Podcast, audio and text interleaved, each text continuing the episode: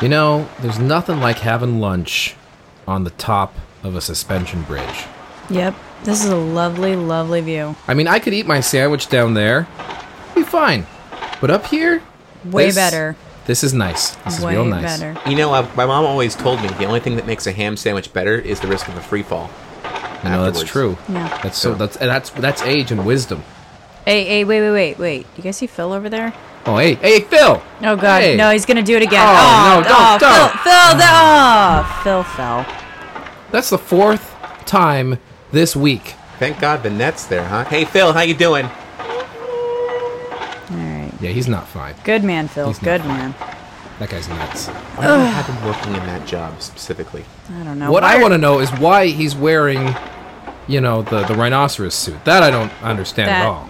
It makes no sense whatsoever. I want to know why we're painting this bridge this god awful orange color. Yeah. Uh, there are so many other colors to choose from. We've got green and blue. I mean, what are they going to call this thing? The Orange Gate Bridge? I think it should be called the Purple Gate Bridge. You know, I am doing the painting next week. I could I could totally do that. I could make that happen. I could do Can I could do some purple. Do it. Let's you know, do purple. Actually, I've got to say, I think the orange is a nice compliment to the Art Deco design of the of the structure. Shut up. Purple's better. Yeah, let's go with purple. You know, God, it's really windy up here. I'm thinking maybe we should get down at some point, but ah, God, I don't want to climb down. My back's killing me.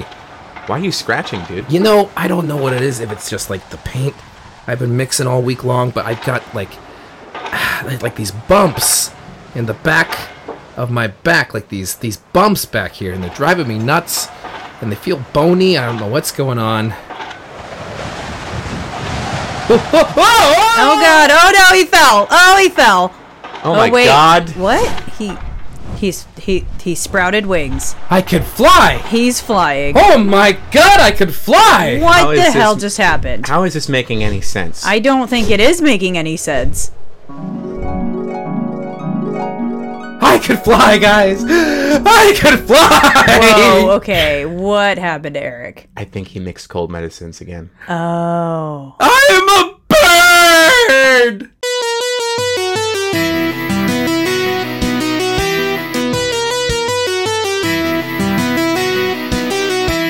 Welcome to Nerds on History. I am Eric Brickmont. I'm Brian Moriarty. And I am Sarah Ashley.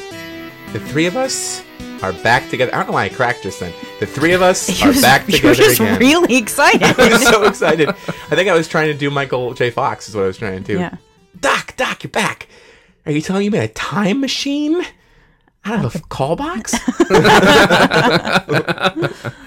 Uh, please call back. Box to be Yeah. specific. yes. Uh, yes, indeed. It's good to have you back, sir. Thank you. It's it's good to actually be alive, which is hard to say because I have been so sick. Yep. I have been so freaking sick. I I have had the worst cold, and then I got better, and then the cold gave me a sinus infection, which is now spread into my ear, which before even that got into my eye and caused an eye infection. So I've been on these medicated eye drops, That happens. uh, and then a mild case of uh, tonsillitis. So it's it's not you know so what you're saying is is we need to cut off your head.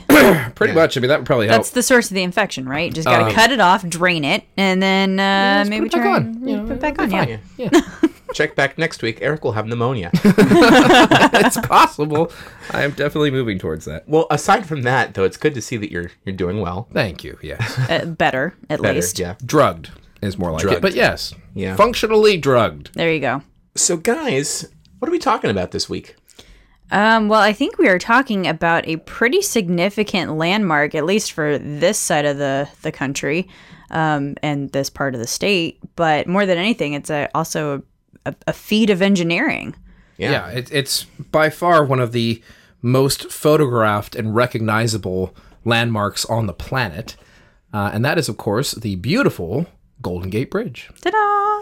Of San Francisco. Um, you know, it's true, very much so. When you think about coming to see California, it is immediately like it's like that and the Hollywood sign are the Yeah. two biggest symbols you think of when you think of coming to the Golden State. Yeah. That's why we want to talk about it. And it's also on the cusp of its 80th anniversary, too. Next year, it'll be 80 years old. That's crazy. Yeah. That's been a long time. Yeah, it has. It has indeed.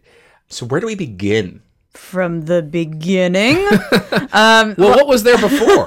before there was a bridge. there were ferries and not much else. That Right. there that was and not winged pixies barges that would transmit people across Yes. the Golden Gate. Oh, Yeah. Just to be clear here. Wow, I was way off Yeah. on my research. Well, then. and I mean, if you think I about misread this whole thing. right, and so and that was the system from the gold rush all the way up mm-hmm. until that was what for eighty years, pretty much. That was how you got across the Golden Gate. Pretty much, Yeah. yeah. I mean, you, you got to remember that before gold was discovered, San Francisco Bay was pretty small. There wasn't a whole heck of a lot going on, uh, and it, you know the the need for some sort of ferry service like this just didn't exist because there was maybe what 12 12,000 people in the entire Bay Area probably at the time. Well, and part of that reason is because there was no bridge, because there wasn't much transportation. It stayed relatively isolated. Yeah. But because there were so many hefty resources to be had in San Francisco, everybody was just dying to to get a bridge, to get something closer. You know, coming down from Marin County from the north, um, and even you know getting more bridges across the bay um, onto yeah. the peninsula. And especially after that fateful event at Sutter's Mill, you know, once once gold was found, everybody made their way to San Francisco Harbor, and it just absolutely exploded. But you're right; it still remained population-wise small, even 80 years after the the uh, discovery of gold in Mm-hmm. California. And if it wasn't for something much Yeah. more concrete, then it, it, it wasn't going to grow any Well, and, and people were nervous about the idea of building a bridge across that way because, you know, this isn't too long after the 1906 earthquake and, you know, the terrible fire that, that happened afterwards that, ravaged 90% of the city. yeah, I mean, Yeah. and, and they thought, well, God, this is earthquake country and we're something big like that could happen again. Nothing we could build is going to sustain an earthquake like that. Yeah. By the way, quick little side note on that: we should do a whole episode on the 1906 earthquake because it's 110th anniversary this year. Yeah, no, I think it's a great idea. I think our listeners would love to hear it. At the very least, I want to do it and tell my, my great grandfather's story Yeah, uh, absolutely. of surviving the earthquake and his fateful uh, decision to build a house down in Los Gatos just about you know a year before the earthquake actually struck. Right. And just to give a little taste, though, I mean, think about if you can imagine what San Francisco had become before the 1906 earthquake, it rivaled New York. It was a hub. And this is, mind you, New York in the early 20th century. It was not what it is now. But as far as cities, they were equal in, in almost every element of culture and commerce. Perhaps um, not in population, but certainly in terms of the amount of business that was mm-hmm. going on and how Absolutely. busy they were and how many Yeah. you know foreign travelers were coming through. Uh, absolutely. Yeah, exactly. And then it just happened to be that as we get into the 1920s and 1930s, New York didn't have to worry about rebuilding after a, natu- a natural disaster. So it was able to, through clever marketing, build itself up as being this metropolis and this hub of America. Yeah. Uh, whereas San Francisco is just trying to get back on its feet. Kind of had a little bit of a blackened eye as well. Yeah, exactly. So, what I do want to say though, before we actually get to the proposal for the bridge, I want to talk about Emperor Norton for a moment. Crazy old Emperor Norton, Joseph Norton. Since we're talking about the gold rush, he was a man who actually made money in the gold rush. He was successful with that. Then he decided, I'm going to get into the rice trade. and he tried to buy, tried to monopolize on the, all the rice in the San Francisco Bay Area. And failed mis- miserably, went belly up pretty much, uh, lost all of his money, and had a psychotic break. And I don't mean that in the sense that he became dangerous, just he completely got disconnected from reality. Yeah. And in so doing, declared himself the Emperor of the United States and also the Protector of Mexico, incidentally. Um, and he was Emperor Norton the First, is what he was. Forgetting his whole, his whole first name, just going with the last name. And uh, he actually declared in 1872 that a suspension bridge be built to connect the bay together. Now, he was actually referring to what would eventually be the Bay Bridge, but the idea, the inception of that idea was in 1872, and he was also an, more than likely a very avid reader of the newspapers, so he knew that there was already planning going on about bringing the bridges together. Yeah. And I just want to bring it up because I think it touches on the zeitgeist of the time. People are thinking about the bay is growing. We need to find a way of getting connected. And that's kind of where its seedlings are found, basically. And I mean, in 1919, city engineer um, Michael O'Shaughnessy was was charged. He, they said, "Finally, let's let's do it. Let's make it happen." And he was charged to find somebody who could build a bridge and have it be reasonably costed. Because I mean, the problem is, is it, nothing like this was done before, and so anything that could have been, you know, foreseen or planned was gonna be well, well, well, well more than San Francisco could afford at the time. Uh, and absolutely a critical uh, piece of all of this. But of course, the, the principal designer and the man who, who led the construction project was Joseph Strauss, uh, who was a revolutionary uh, engineer who designed the uh, the bascule bridge, the bridges that you know they they kind of move up to allow ships to pass uh, through the river that are taller than that. And even though he himself was not a great builder of uh, suspension bridges. He, he had no real concept of that within his own expertise. No, and he had pretty much only ever done inland bridges too. He had never done an ocean uh, facing bridge at all. But Yeah. but he knew how to recognize the talent that would be necessary to be brought into the project, uh, and and he did so. Uh, in bringing in several people who were involved with this, many people. Yeah. Even though Joseph Strauss is the one who is oftentimes credited with with its design and construction, there was a huge team. Uh, sadly, he was also a bit of an egomaniac uh, and had some pretty nasty vendettas against those who are the most important in the building of this bridge. Now we're getting a little ahead of ourselves, but Yeah. you know, we still need to recognize the importance that he brought to the project, but Mm-hmm. also the fact that uh, he greatly undermanned uh, undermanned many other people who Undermined? were under. Let's go with that. That sounds Yeah. more like real English.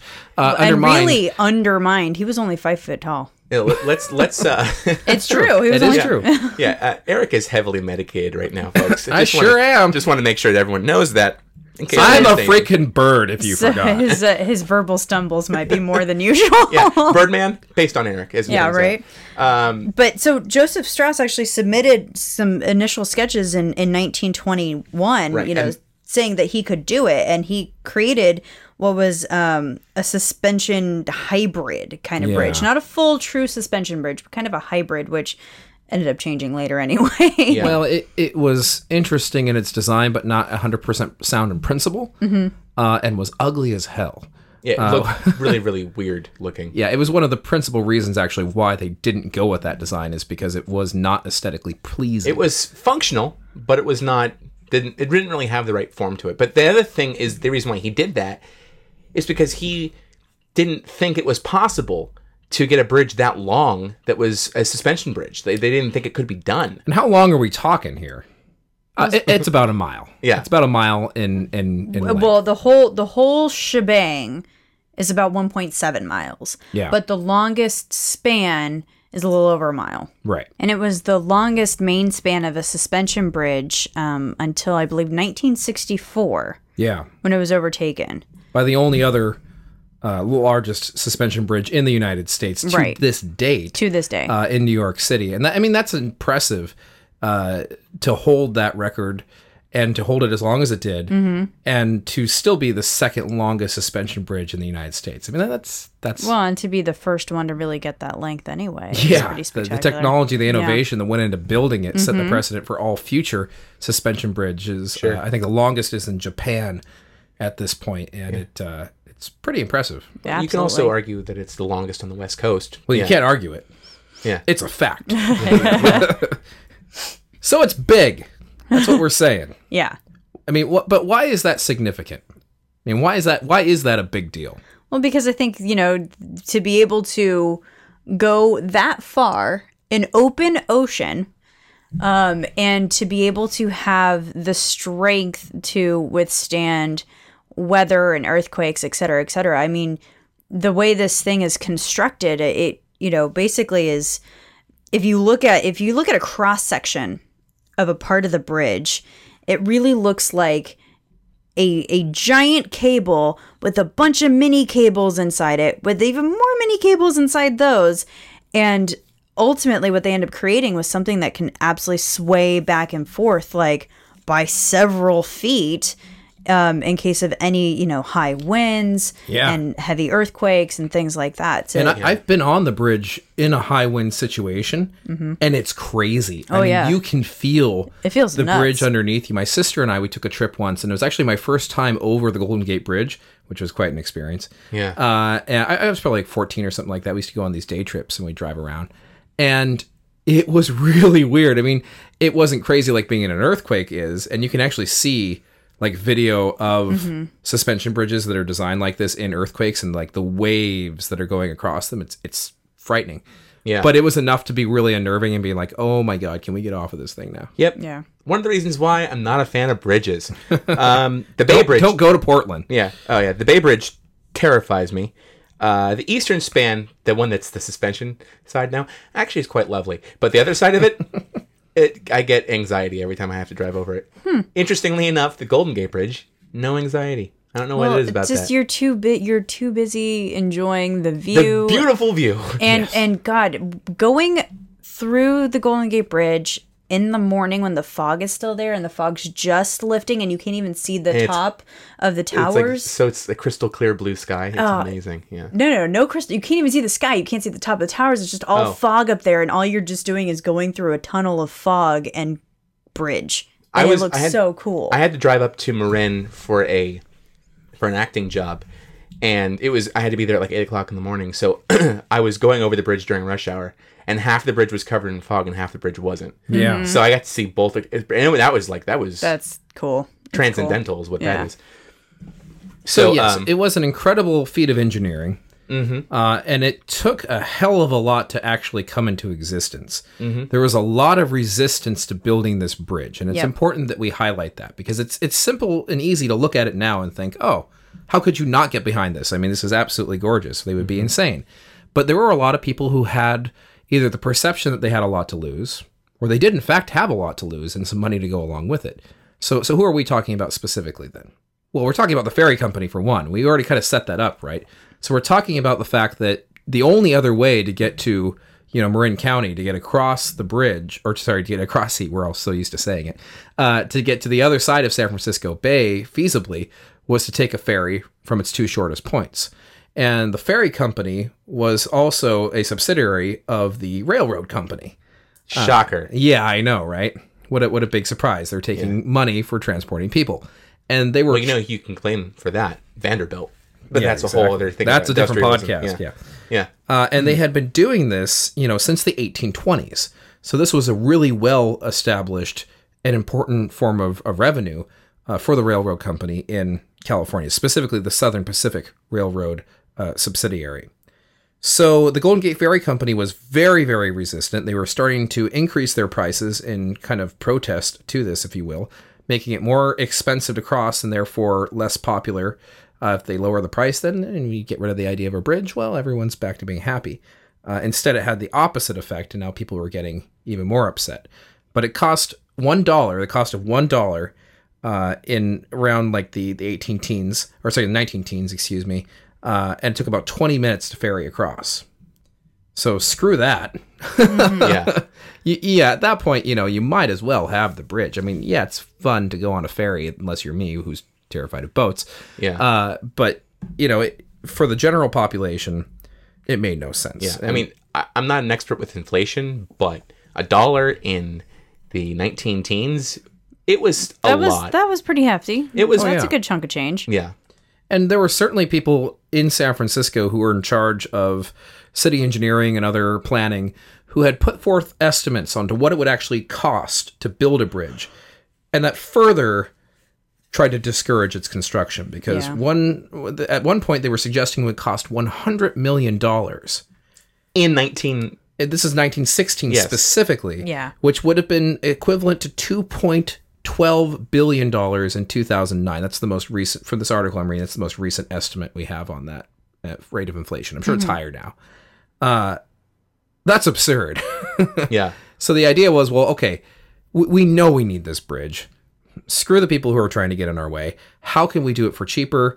And that's when we have people like Joseph Strauss who are brought in to pull in those resources, bring in these great minds, bring the cost down, and bring it down. They did. In fact, Strauss proposed that it could be built for 17 million. which was in the realm of being more than reasonable. Yeah. Well, less than a fifth of the original cost. Yes, that sounds absolutely reasonable. Yeah, So I'd, then- I'd say so. now the thing was is okay great how do we get that money and they really ended up having to um, convince a lot of business owners in san francisco as well as in marin county um, over in sonoma and and that whole northern part to really convince them like this is going to be good for your business if people can travel back and forth and get both of them you know on either side to really invest in some bonds and make it happen. And he ended up getting a lot of private investors. I, I believe at one point he actually went to the guy who was in charge of Bank of America itself and ended up getting a private loan from him to invest in the bridge. I'm sure you hit up Wells Fargo too, since its headquarters for the world is in San Francisco. Exactly. Um, but not Washington Mutual. exactly. I'm sorry. I'm just Yeah. thinking of another bank. Weird. Chase. yeah. Thank you, Eric. Uh, yeah, but they also, I think, a decent amount came from bonds too, did it not? From state bonds to Yeah. get that funded, Yep. which was also a big deal because Oh, I'm sorry. He didn't get a personal loan from um, the president of Bank of America. He got um, he got him to agree to do six million dollars in bonds. There you go. Yep. Still, that's a hefty chunk of change. Yeah, Yeah. especially at that time. to like to go, you know, chit chat with your buddy and be like, "Yeah, you just want to invest six million dollars in my bridge? Thanks, bud." Yeah. Because again, not anything to sniff at at all at this point in time. Uh, you know, it's also important to note that uh, a portion of this area that they needed to build on, of course, was in federal lands. Uh, fort Point, which is right nearby, had been a historic uh, fort up to that point. Ha ha ha. Yes, thank you. Um, and they wanted to preserve it and keep it safe, so they had to go through certain measures to make sure that was possible. In addition to purchasing land, so they had to go through the Secretary of War to actually make that possible. Um, in fact, the Secretary of War had at one point suggested because he was quite concerned that military ships might have difficulty getting in and out of the bay in terms of protecting it. Because I know it sounds crazy, but like the Mexican American War at this point wasn't that far out of their recent memory. I mean, it was a little while before that, but Yeah. you know, it, it's like how we think of you know Vietnam or the Second World War or Korea, like in our current Well, mindset. I mean, let's be honest. They had just ended a world war not too long beforehand either, too. So exactly. So Yeah. it- you know that that was very much on the top of their heads. The fact that um, they wanted to paint it yellow and black so that it would stand out as much as possible.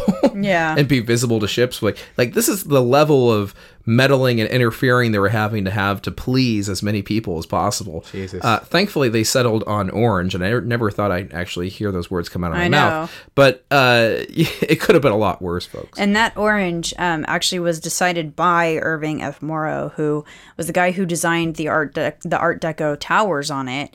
And he, yeah, picked out the color, and he co- he called it International Orange. I like that. There you go. Mm-hmm. Yeah. So once we get the clearance, the money, the materials together, The people. the people together. They're kind of important. Yeah, because they had Charles Ellis, who um, was the guy who basically did all the math on the engineering. He made it plausible He and made it come into existence. Yes. Right. Yeah, although he was fired before the construction actually began. He did all the math, got the whole Well- thing figured out, then was fired. Formally fired, stayed on unofficially uh, without pay Yeah, to continue the project. If it, he hadn't done that, it probably would not have gotten yeah, finished. and didn't, but in he didn't get credit until many, many years later. many Yeah. years. Um, and then uh, Leon Moisseiff, who uh, submitted the plan that actually ditched Strauss's original plan of doing a hybrid and just said, "Look, let's just do a suspension bridge, but let's make it sway." So, like I said, so once we've got the people, the money, the resources, the wherewithal, the negotiations, the gumption, The chutzpah, the, chutzpah. moxie. Oh, there was so much chutzpah that they actually had to design a committee to figure out what to do with it all. yeah, then then the country falls into depression. Hooray! Hey, perfect Uh, timing. And it's not until 1933 that the bridge actually begins construction. Roosevelt was not even inaugurated yet at this point. This is back when inaugurations took place still in March. Yeah. So January 5th, 1933 was the uh, date that construction began. Yeah, on it. and it started with having to excavate a lot of freaking dirt. and indeed. basically, it was kind of cool because um, what these you know, workers who were just happy to be working at that point were, you know, plunging like 90 feet down in super strong currents. It's not like it's it's pretty choppy over there on the bay. Oh yeah, it's not Um, fun. Yeah, it's a, and they were like diving down and like detonating rocks and then clearing debris and just doing that repeatedly, Yeah. repeatedly to Not get only through so much that, dirt. but just the pylons of cement that they had to do. They had to figure out how they were going to even make that work because of the water, because it the cement wouldn't even solidify correctly. like they, they, there was we, when we say that this was this whole bridge was a feat of engineering, it's I maybe this might be hyperbole, but I think Eric might agree with me on this. It's kind of on the level of putting a man on the moon as far as the number of problems they had to assess and address. Granted, the moon was much more difficult, Yeah, I wouldn't agree with you. However, uh, I appreciate the sentiments.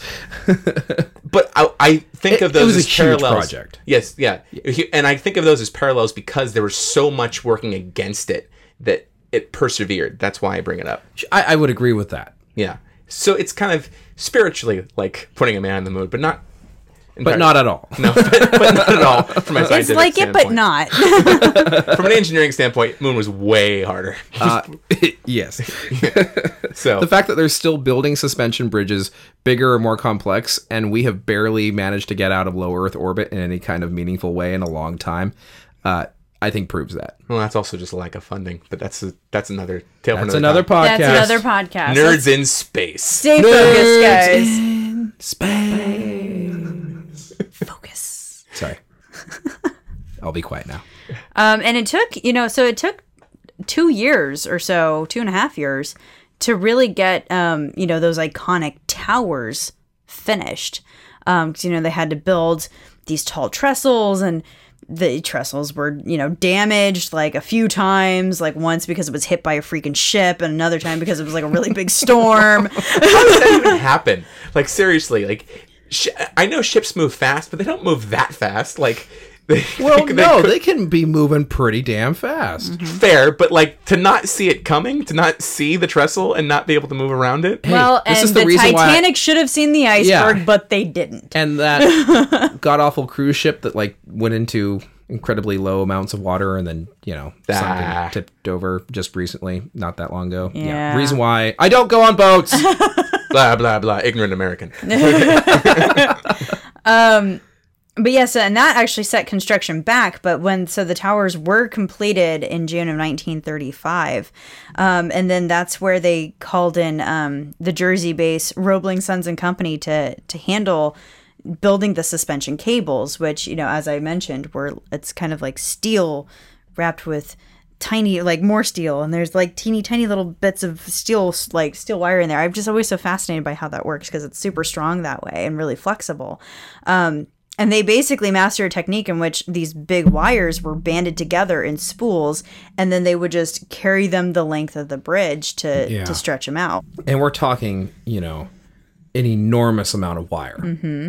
we're talking Huge. 80000 miles worth of wire Yeah, folks, you can actually when you go to the bridge now for the 75th anniversary, they built a an exhibit there. So it's like a little mini museum where you can see all the the designs and basically learn how all this this was put together. And they have a sample of what the width, the diameter of this cable looks like. Yep. It's massive. it's massive It's like I I can't even put for a little bit of it's to words. it's like 25,000 individual wires into each and each cable that's you know like you said it was 80,000 altogether but each cable is over 7,000 feet long that's crazy talk it's insane it's absolutely i mean also keep in mind these towers are like you know 12 feet tall so or 12 feet 12 stories tall so it's you know kind of it's just again the whole thing was completely remarkable but the most remarkable part is that despite the hazardous conditions and the fact that people were trying something brand new and just i don't want to say winging it but they were winging it. they were winging it a little bit. Um, remarkably few casualties in the time that this bridge was Yeah. Yeah. during the construction. super impressive Yeah, I mean, in just the first four years, there was only one casualty, and part of that has to do with the fact that there was a nice big net underneath. People were falling off constantly. which we can also thank joseph strauss for Yeah. for having that that net underneath there. Um, but they really only had yeah the one casualty in the first four years. Yeah. Um, and there were about yes, 19 workers particularly who were saved from plunging straight down because of that net. Um, they called themselves the Halfway to Hell Club yeah. because they, you know, can you imagine like slipping off of a really tall bridge and just kind of seeing your life flash before your eyes for a second before you remember, oh, thank God there's a net. Not to be confused with the Hell's Angels. no. No, no, no. Fair, although they do frequent the bridge. Yes, they do. Yeah. Yeah. Just saying. But there was uh, there was one incident in um, February of 1937 when a scaffold fell and it tore through the net and um, Therefore, making it ineffective. making it a terrible net. Therefore, making it a hole. yeah, exactly. And sadly, um, not to make light of the situation, Yeah. but sadly, uh, there was a loss. I believe ten, Ten. lives. Yeah, Ten lives. but uh, two survivors Yeah. uh, that did come out of that, which is well scary when you think about it. Because uh, Sarah, you have some some data specifically on folks who have have made that plunge and Yeah. have made that plunge. Do you want to get into that now, or do you want to talk about it after? Let's talk about it after the bridge is actually Yeah. opened. I think. Okay, Yeah. sorry, I was thinking. Yeah. I was just looking at the time at thirty. Yeah, Yeah, no, so no, we should, we should. let's put a bookmark on that for sure. Yeah. But if you really honestly think about of all the construction projects that were going on in the early 20th century, again, New York, skyscrapers everywhere. Hmm. skyscrapers, being Chicago. built. Chrysler Chicago. Building. Yeah. Yeah, America's landscape is literally changing before your eyes. That is hyperbole. It's been used in every U.S. history class, but it is true. That's why it's being used. If you think about the casualties that went into building the Empire State Building, it's there's no comparison. Like this is cr- this is crazy how li- few people pa- passed away. Like, Eleven people in the entire of a of a this supposedly exorbitantly expensive, supposedly impossible project. It is an achievement of it in itself. Yep. Absolutely. Well, kudos to uh, to the construction companies and their safety procedures. Uh, you know, they wore hard hats, so that's good. I was totally about to say, I'm like, well, with the Empire State Building, they they were having issues with you know being abducted by Daleks and turned into pigs, but That's so true. yeah, Uh, that's a who joke. jokes. the Golden Gate Bridge didn't have that, as far as we've seen. Um, We'll see what happens next season. we'll see what happens next season when Moffat leaves. Um, but I mean, the roadway across the bridge was completed in April 19th, 1937. Um, and the bridge was officially opened to pedestrians on May 27th. May Yay. twenty seventh. To which the deal. San Francisco Chronicle referred to the bridge as a $35 million steel harp. That's actually kind of poetic. Isn't that kind of cool? I like that Yeah. actually. I mean, it, it looks like now we all know what suspension bridges look like, so we, we get it. But I can imagine, you know, seeing it at the time going, huh, well, that's funny. yeah. that looks weird. That's an interesting choice. Yeah. Um, and actually, Strauss dedicated a poem titled A Mighty Task is Done. And he was correct. Yep, for sure. indeed. And a mighty party was just beginning. Oh, yeah. Yeah. Oh, yeah. Um, and uh, I guess it was the day following that that President Roosevelt announced from uh, the White House over telegraph that the bridge was open to cars. And he had a button. He had a button. No, He had a seriously, he had a Yeah, button yeah, that he he, had a button. Pressed uh, to start the the bridge, so to speak. Oh, really? All the way Open the, to open the toll lanes. Yeah. Yeah, he hit a button. Oh, button. that's so cute. Yeah. Isn't that funny? yeah. It's probably just a little wooden construct. Right? I Didn't do mean, anything. but- yeah. At the same time, like Eisenhower had a button that converted TV to color. Obviously, that wasn't actually happen. Yeah. TV was color beforehand, but he had. Wait, the wait, wait, wait. That's not real. You well, and actually can find it online. it's also kind of like with I've seen it. Yeah, with, I like know. ribbon cutting ceremonies. You know, you could just go under the ribbon. Right? All right, everyone, do the limbo. We're gonna go under the ribbon. There we go. so, but he had a button. It was cute. Mm-hmm. It gave him something to do. Yeah, yeah, he wasn't. Other than, He wasn't like, busy with anything. Like you know, trying to put the country back together and you know, Worrying about the rise of National Socialism in Europe. Yeah, exactly. Other than that, nothing to worry about. yeah, um, so, it was a good day for him. so I hate to bring it down a notch, but you know, the Golden Gate Bridge being such an iconic landmark and being such a source of beauty is also really a source of tragedy as well. Yeah, this bridge since just three months after it opened, became a very large hub for suicide Yeah. um, for people jumping off the side and and plunging. And I mean, you know, just for some context, when you're when you're jumping off a bridge from that height, Yeah. there's a 98% chance that that fall, that fall is going to kill you. Um, so I mean, just the impact on the water. Yeah. Just the, the fact that you're hitting at 75 miles per hour. yeah, the surface tension and everything like that. Yeah, you're it's not good. Um and the interesting part is, you know, Irving Morrow takes all the credit for, you know, the color and everything like that and the beauty of this bridge. He's also the guy who decided to make it less safe because Strauss actually included in his original plans a five foot six inch railing on the sides Yeah. that was capped so people couldn't climb it. Yeah. And Morrow said, "Don't do it." They they scrapped it. I think they made may have done it to help cut cost and cut back on materials. or it just did not meet the aesthetically yeah. Mm-hmm. pleasing aspects of the bridge. Because remember, Strauss wasn't interested so much in that, right? Yeah. He just liked the challenge of the bridge, wanted to take the credit for all the work, you know, had safety in mind clearly, Mm-hmm. or else that net would have never been there. Um, it was But really didn't have the foresight to think that people were going to try to jump Morrow off was the it. one who decided to put lights all over it and make it look really pretty and nice, and Right. so Yeah. it, it doesn't shock me at all that he was the one who kind of nixed Sure. that safety procedure. Yeah. Um, But just to kind of give you a sense of the problem that this is, um, and I'm gonna you know look at it for recent numbers. In two, 2013 was actually the the highest record amount of suicides off the bridge. It was 46 deaths in one year. Yeah. The previous record was 40 deaths in 1977, but usually, um, on average, the bridge is seeing at least 30 a year. Um, in It's like almost one every two weeks, basically. yeah. Yeah. And in 2014, 161 people were detained by the bridge patrol staff from from jumping. And we're talking about bodies recovered.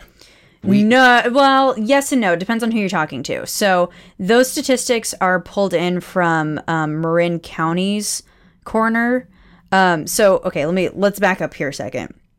So people already started jumping off the bridge, like I said, right after it happened. I think within the first couple of years, um, there was a guy who who took his this is god awful but it's one of the one of the stories that really stuck stuck out with me this guy you know hopped on a um i think it was like taking a bus or something that was going across the bridge he jumped off the off the bus he took his 5-year-old daughter and ordered his 5-year-old daughter to jump off the bridge and then he jumped in out and he followed her and she was the youngest person to have um, committed suicide on the bridge um, or been murdered on the bridge however you want to look at it Murder. Murder. Yeah. yeah Murder. until um until the mid 90s when a guy who um from my hometown actually.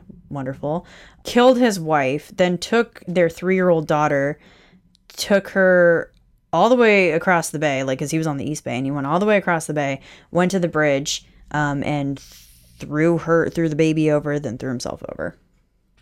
Wow. absolutely absolutely terrible and it's it's baffling that just people commit suicide there's so much but um you know chp sorry california highway patrol first requested that there be some sort of safety precautions some sort of thing perhaps a like a big net like they had um, during construction um, they first requested that in 1939 Yeah. two years after the bridge was built, and nothing has been done at this point, with the exception of some crisis hotlines and some trained patrol staff. Yeah, and there's absolute value in that too. I know Roxy, if she were here, Mm-hmm. would want to mention that the suicidal state of mind is never permanent. No. It is always temporary, and there is always, always, always a place to get help. Yes, Sorry, it got a little choked up because it's, it's f- sucks. Sorry. it's really sad. So, um, if you live in the Bay Area, don't do it. Seriously, Yeah. call a hotline. Well, if you live There's always- anywhere, there's always help. if you live anywhere, don't do it. Yeah, Um, But I just because you're near the bridge. So yeah, that's yeah, why I for was sure, bringing it up. for but- sure. Um, but so you know, there's an estimated 1,600 to 2,100 jumpers since the bridge was built, and that's just estimated because 1,600 is really the bodies found. Yes. the the numbers go up because at some point the San Francisco coroner's office stopped counting. They just stopped counting. They just because it was too much. It was it was a lot of unreliable witnesses, couldn't find bodies, etc., cetera, et cetera. Marin, the Marin County Coroner's Office never stopped. They've never stopped counting. um, Okay. and they've um, and they'll take in witness accounts and, Yeah. and they will count it for if the body's never hasn't been found. They'll still count it. Um, so and that's they're why. putting the estimate around 2,600 total. yeah. So or twenty one hundred total. Excuse me, 2,100. Yeah, so that's that's the the numbers. Um, I got this this information from the Bridge Rail Foundation, um, which actively works hard to stop um, Golden Gate Bridge suicides. Many of the members of their board um, are uh, mental health professionals, um, people who have lost children or family members or friends on the bridge, etc. So a lot of these people work together in a coalition. And what's really amazing is that um, you know, like I said, so the a net of some sort was first requested in 1939. They were starting to explore solutions and study it in 1948, but still nothing was happening until the crisis lines were put in. That didn't happen until the mid 90s, and even then, there was still no research afterwards to really see how effective it was Yeah. Um, again because they stopped counting but in the early 2000s um, there had been enough talks around and around and around and i think in 2014 the board who's in charge of the bridge finally decided that yes they will build a safety net underneath the bridge um, by 2019 so something is going to happen. They had they've already Yeah. done a lot of research. They've been um, studying, you know, what's going to be actually safe, what's going to last, what's going to be cost effective, blah blah blah, all this other stuff. Um, but it is going to happen. Yeah, only will take 80 years to have actually accomplished it from the point where it was first suggested. Yeah. Uh, it's interesting to note that in 2006, British um, filmmaker, documentary filmmaker by the name of Eric Steel, uh, got permission from uh, the Golden Gate Bridge Association to actually do filming, year-round filming of the bridge. Um, they weren't 100% honest with what it is they were planning on filming, because in reality, what they were meant to do was to capture the 23 suicides that they were able to get on video that year Yeah. and um, they made a documentary film around this being a suicide destination, the second highest in the world in terms of bridges. That is.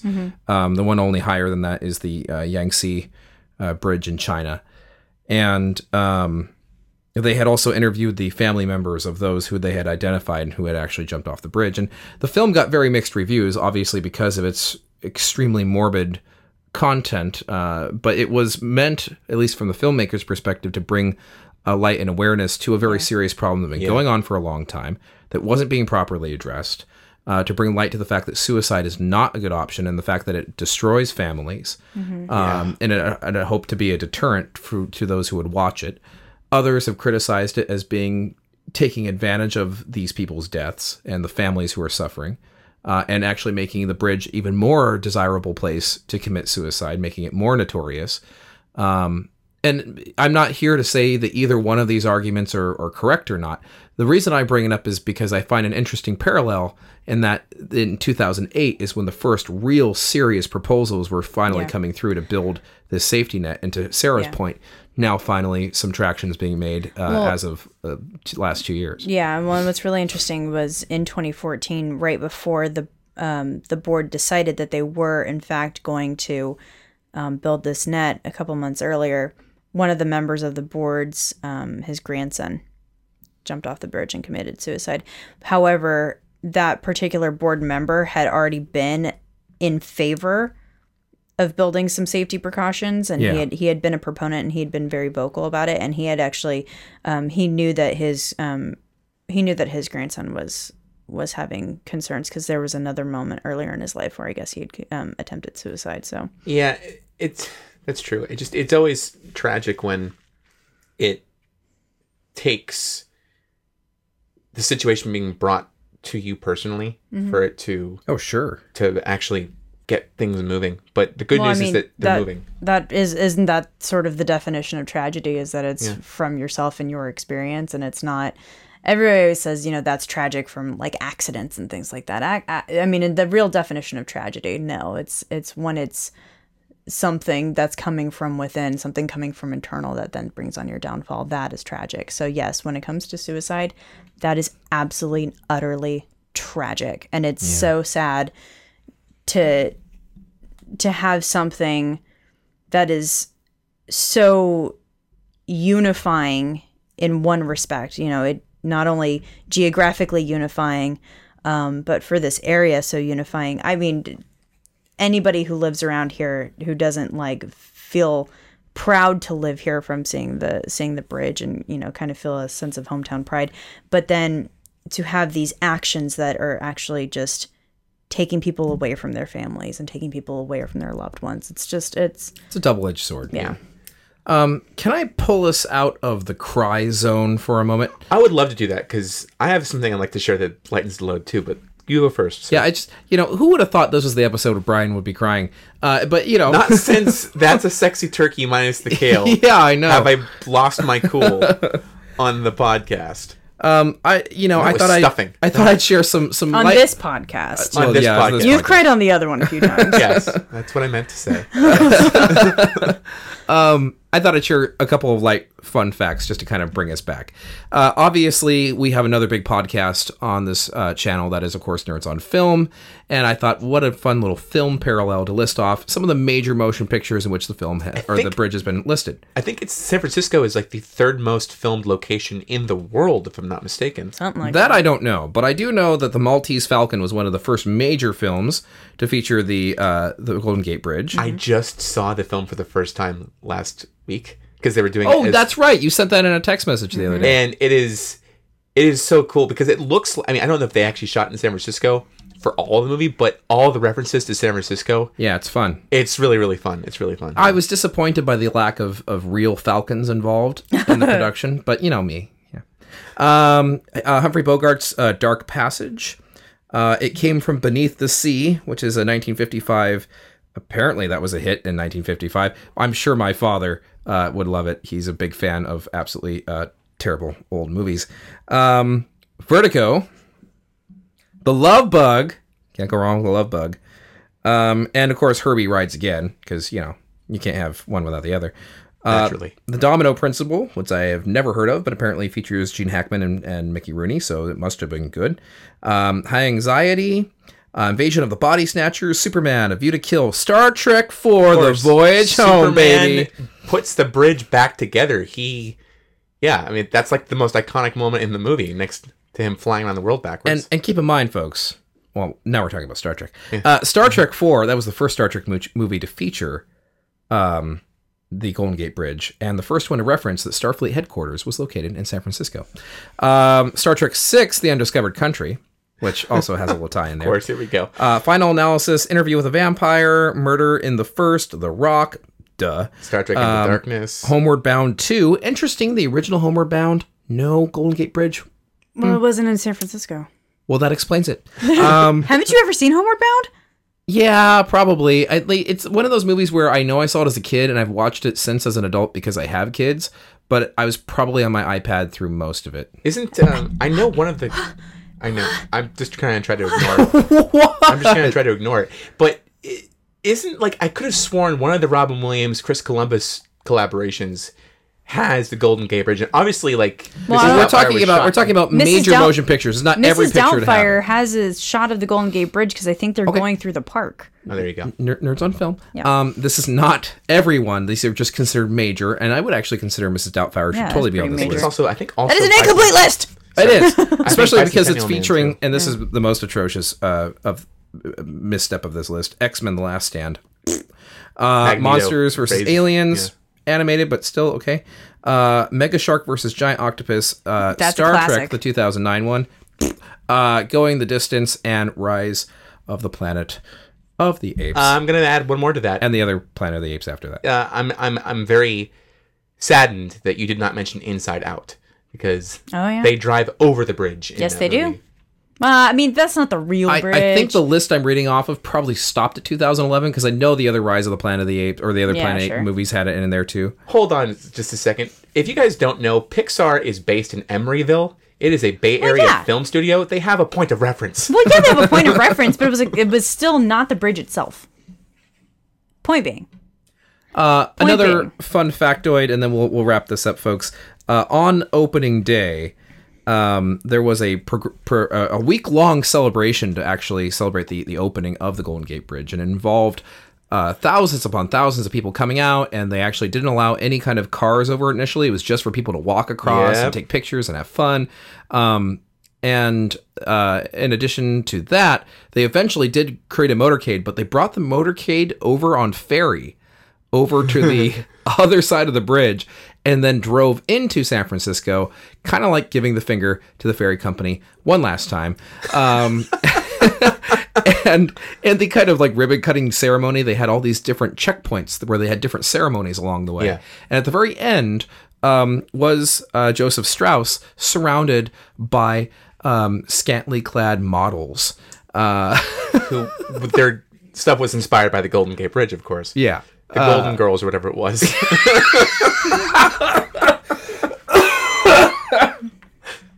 Well done, Brett. well wow. done. I know Sean's loving that too. Um, I can't. It just came out. It just came out. um, so yeah, it was a fun party, and every big celebration of the anniversaries since have always been um, huge events. Uh, the 50th anniversary shut down the bridge in a big way. They had Well, there was even rioting in the first time they opened it. Well, it was crazy. something else happened on the 50th anniversary too because they had I think up to it wasn't a million but it was a lot of people on the bridge so much so that it flattened Oh, that's right. yeah it flattened everyone was like everyone felt it it went, It went boom. it went boom and everyone was like uh let's get off the Crap. bridge Uh, I, t- I totally forgot about yeah that. Willie Brown was on the he wasn't there at that point but Willie Brown was on the bridge when that happened and he said it was pretty terrifying, Terrifying. Oh wow. Yeah. Well, that was before the Loma Prieta as well. So it was, oh yeah exactly Yeah, they didn't understand that. No, no, seriously, it can withstand a lot for for realsies. we're gonna be fine, guys. It'll We're all fine. be good. Just just play it cool. We have a change of underwear station at Yep. both ends of the bridge. Uh, so shall we get into some listener feedback? Yes. And, Oh, yeah, we do there that, don't we? Well, before we do that, I wanted to, to wrap it up with a couple of quick facts because why not? The flattening one was one of them. Um, but and the bridge obviously is an icon. People have base jumped off of it. People have gotten married on the bridge. But I think the most important one is that it's a project that is always in motion, literally because the paint is always being reapplied because of how long the bridge is Right. and how quickly because of the salt factor in the water Yes. that it in erodes the air, more importantly. in, in the air uh, the water vapor in the air i should say that erodes the paint by the moment that the bridge is being painted again they have to start all over again so it's always being improved upon yeah, these are painters who are going all the time. yep Kind of like my character in the cold open. Mm-hmm. Yes indeed Yeah. Minus the halluc- hallucinations. Yes, minus those. yes All right, now we'll do feedback. This week, But before we do that, I actually want to um, give a quick little shout out. So I don't know if you guys remember about a year, year and a half ago ish. Um, my good friend Jill over at Poppy Jasper Games and her uh, her boyfriend Brian um, were they did their board game Lost Woods and we're doing a Kickstarter for it. Well, right now they are actually also doing a Kickstarter for a new game called Gnomi. It's G N O M I, and it is super freaking fun. I played a demo of it, and um, this is a really really cool game because uh, it's a card game and you do not need a table to play it. So you can play it in line while you're waiting for the next midnight premiere. You can play it while you're uh, you know i don't i don't even know running around the library. You can play it anywhere anywhere. All you need is You hands. You could play it in space. You could play it in space. On the International Space that's Station. That's true because you don't have to put any cards down so they're not going to go flying in an anti-grav situation. And even if you had to, Velcro. Yeah, well, they but you don't you don't ever put your cards down. You just have hold your cards in your hand. I know. and you trade cards back and forth. I just really like Velcro. cool. um, and it's basically a game where you are um, using your gnomes who have special powers to um, either gather more mushrooms or destroy other people's mushrooms. So there's a really fun screw your neighbor element to it. Th- There's a really fun kind of go fish aspect to it. And it's just a really awesome game. So again, Gnomi, G N O M I, and you just search for it on Kickstarter, Poppy Jasper Games. Support them because I want to play this game. You heard it, folks. It's got gnomes. It's got drugs. It's got sex with your neighbor. You, you, you can't beat it, folks. It's great. Shall we get to some listener feedback? This week in Listen Up. Oh, wait. Before we get to that, there is one more fact I want to share, and that is the photo that you're actually seeing attached to the, the file that you're downloading to listen. Um, is a photo taken by my grandfather um, after shortly after he came back to the United States. He was born here, went to Europe because prohibition, and my great grandfather, you know, hey, wine, gotta have that. Anyway, uh, he came back to the U.S. and took a picture of the Golden Gate Bridge being built. Uh, so we included that as a as a special little Yeah. feature for you folks. I believe we talked about that story more about uh, when our episode where we talked about our family backgrounds. yeah. Oh, also, you know, the Bay Bridge was kind of built at the exact same time of all this too. We should have mentioned that. No. Well, now they know. He's got pictures of that too. So when we do the Bay Bridge Who episode, talks about the Bay Bridge? Everyone talks about the Golden Gate and Bridge. Oakland is always getting screwed like that, and it's not cool, dude. This week in Listener Feedback. Uh, for this episode, we're going to read one from Hillary. She writes Nerd Recommendations. Hey there, I've been listening to the podcast for the last few weeks, catching up on the old episodes. I've made it to fall 2013 at this point. Oh boy. Uh, Keep going. got a bit- of ways to go. Uh, I love the content. I'm a college student and I'm taking a few semesters off to school. Uh, she did want to note the appreciation, the appreciation of Brian, covering the aspects that were influenced by Christianity. It's great to listen to somebody unapologetically stand in their Christian beliefs. Uh, all too frequently, I hear people avoiding to state beliefs for fear of offending somebody. Brian is able to explain the Christian faith in a clear and non offensive way. He's brought many interesting tidbits up that I was completely unaware of, and I can say that is a rarity. Uh, I've studied the Old and New Testaments as well as church history extensively. I went to a Christian high school part time uh, while being homeschooled through seventh and twelfth grades. Um, thank you. I do appreciate that. I, I think everyone knows that I'm the resident Catholic on the the Why does no one ever send me any, you know, things about being agnostic? Why don't I ever get that? Dear Eric, thank you for acknowledging everything else. I never get that. Yeah. I never get it. Nope. I mean, I've always been joked that if I ever became a priest, I would be a Jesuit, and that's kind of the It's kind of the same thing. it's it's it's it's the hippie part of Catholicism. If you really think about it, it really is. Um, so that being said, everyone knows I'm also kind of a liberal too. So it's yes, you can be both. So um, anyway, Well, it's just you can be both. They're called Episcopalian. but I'm a Catholic. That's Touche. the important part. That's the that's the the operative word there. All right, keep going. Sorry. She wanted to point out that she would love to suggest the history of Ireland. I am skipping ahead because she talked about how she got exposed to Catholicism uh, when she traveled to Ireland for a little bit. But she did want to, because of her travels there, she wanted to suggest uh, a history of Ireland. She was able. She was there on the centennial of their first battle to gain separation from England, and uh, their official centennial of becoming a country is coming up this March. Sweet. It would be a lot to do an entire history of Ireland and even a two-parter. So we probably would want to break it down. Yeah, But um, I know that both. I mean, I know I'm super interested in Irish history. I'd be really fascinated to cover some of the more recent events, including the separation from England. I think that would be. that would be really. I mean, if we just talked Yeah. about the Irish Revolution in itself, that would be a really Yeah. interesting topic. We won't be able to do that this March, obviously, because this is the first episode and we already have the plans for the next episode um, for March of this year, but we can definitely circle back to it. Doesn't next even year. have to be March. Nope, does not. Ireland is around all year round. That's right. Yes. But of course, as we mentioned, because of St. last Patrick's year, Day. St. But Patrick's how Day. cool would Yeah. it be if for 11 months out of the year, it disappeared? Like Brigadoon? Yeah. Brigadoon was Scottish. well, okay. well, How Get about, out! Okay, like like like Lost. You're in the Celtic, Lost. you were in the Celtic range for a little bit. Um, lastly, I can't believe I just dropped a Brigadoon reference. That was a deep cut. yeah, no kidding. That was high five. That was awesome. Um, Eric, she did say something about you too. Oh, yay. Uh, I appreciate how much of an agnostic Eric is. No, uh, actually, uh, says uh, Eric. What about history of museums? While in London, I saw the Victoria and Albert Museum was hit in World War One or two. She wasn't sure which one it was, and they left the damage as a display. What do museums do to secure their items when there are threats like that to London's? Um, it also astounds me that Eric's knowledge not only about Egyptology, but his also his ability to compare his knowledge of it with cross-cultural measures. Uh, I wonder if Egyptians' methodology of construction was the same as Newgrange's development. She mentioned Newgrange's earlier in the episode, uh, earlier in the email.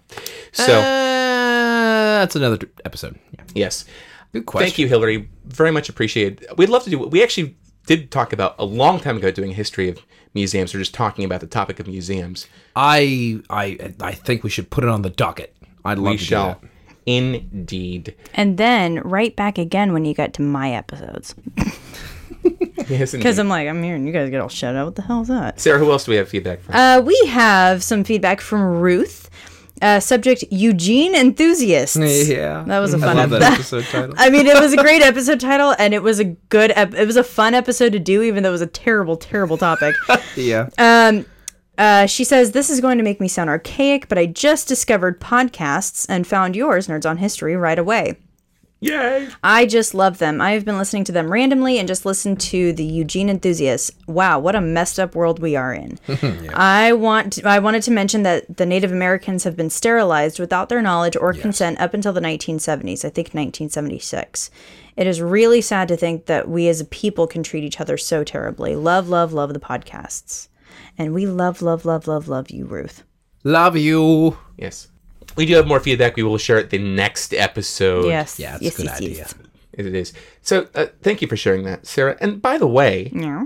why don't you tell our listeners how they can give us feedback? Carrier pigeon.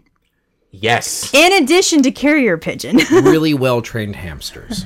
that one works too. That's not as successful because of because of cats, unfortunately. You No, can the well-trained ones also send a fox. But the best way of doing it is by going to the website. You can go to nerdonomy.com, click that talk to us button. It will send an email straight to our inboxes, and we all see it and we all appreciate it. Uh, you can also hit us up on Twitter or Facebook or Instagram, Nerdonomy. Just find us. Um, and you will also uh, find on our website, you can find information to give us a voicemail if you want to call us, or you can also um, send us something in the mail. Our address is there as well. Yes, indeed. A quick note to that: the voicemail email is only visible on the desktop version of our website. The PO box is available no matter what. Yep. Um. So, you know, we do have a bias toward cookies. Uh, just saying. You know, if you and want- just let us know when you send them. yes, and please don't poison them, because Yeah, we'd that's a appreciate federal that. offense. That's So- okay. Brian eats it first. Anyway, um, he is the official taster. figures.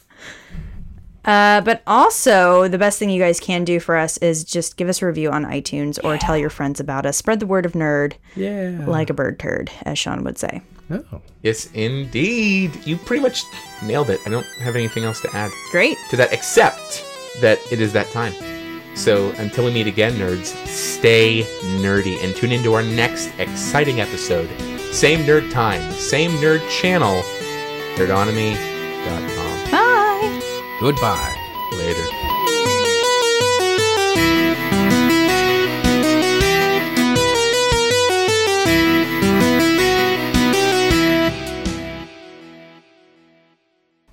I'm a crested ibis. Wow. crested ibis. He is What do you- awfully get, get away from me! I can fly through Egypt.